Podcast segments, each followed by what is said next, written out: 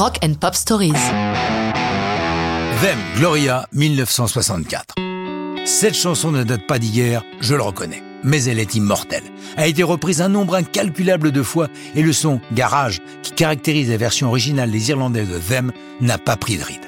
À leur début, les garçons de Belfast sont un groupe de reprises, principalement du rhythm and blues, genre assez peu populaire en Irlande du Nord à l'époque.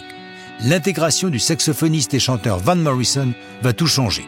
Non seulement c'est un chanteur remarquable, un compositeur surdoué, mais c'est aussi une bête de scène et les concerts que le groupe donne vont bientôt faire grimper leur popularité à la vitesse grand V. Très vite, le Maritime, club qui a eu la bonne idée de les mettre à l'affiche, est sold out. Dans le bouillonnement des nouveaux groupes de ce début des 60s, les maisons de disques sont à l'affût et nos Nord-Irlandais se retrouvent en studio à Londres, signés par le label Decca, cornaqué par le producteur Dick Rowe, celui-là même qui deux ans auparavant a refusé de signer les Beatles. Ce ne fut pas son unique erreur.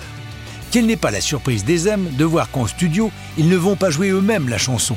Pas de temps à perdre avec des débutants. On prend des pros, des musiciens de séance, au nombre desquels on remarquera au passage Jimmy Page, qui fut guitariste sur d'innombrables séances avant de créer Led Zeppelin. Pour l'enregistrement, on ne remplace pas Van Morrison au chant, d'abord parce qu'il est parfait, et qu'en plus, avec son caractère ombrageux, personne ne se serait aventuré à lui en faire la suggestion. Gloria, écrite par Van Morrison, est sans conteste une chanson sexuelle. La Gloria de la chanson ne se rendant pas à minuit chez le héros pour faire du tricot. Pourtant, Dick Rowe, avec le discernement qu'on lui connaît, met Gloria en face B.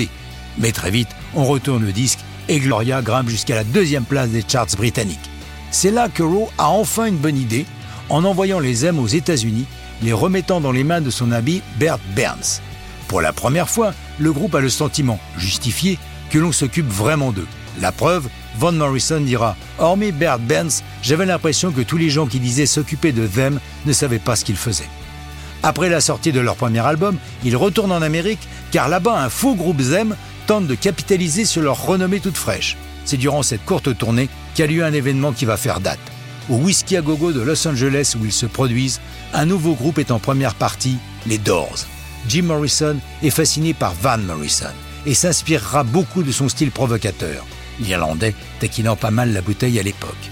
Et un soir, les deux groupes chanteront ensemble une version d'une vingtaine de minutes de Gloria, moment qui, hélas, n'a jamais été immortalisé. Et ça, c'est bien dommage pour l'histoire du rock'n'roll.